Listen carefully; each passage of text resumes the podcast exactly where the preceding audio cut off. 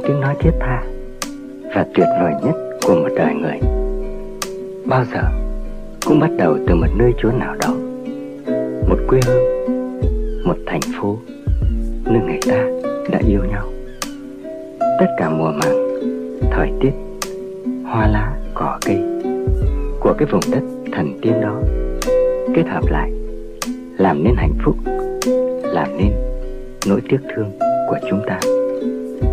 Em đâu ngờ anh còn nghe vang tiếng em trong tất cả những tiếng động ngủ ngờ nhất của cái ngày sung sướng đó.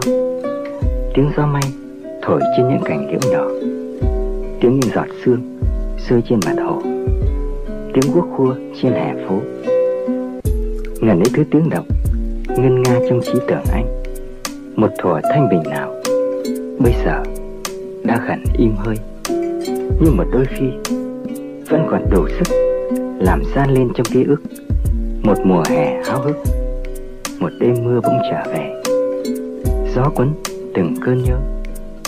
Anh bỗng nhận ra anh vẫn còn yêu em, rồi chúng ta đã xa nhau như hai thành phố.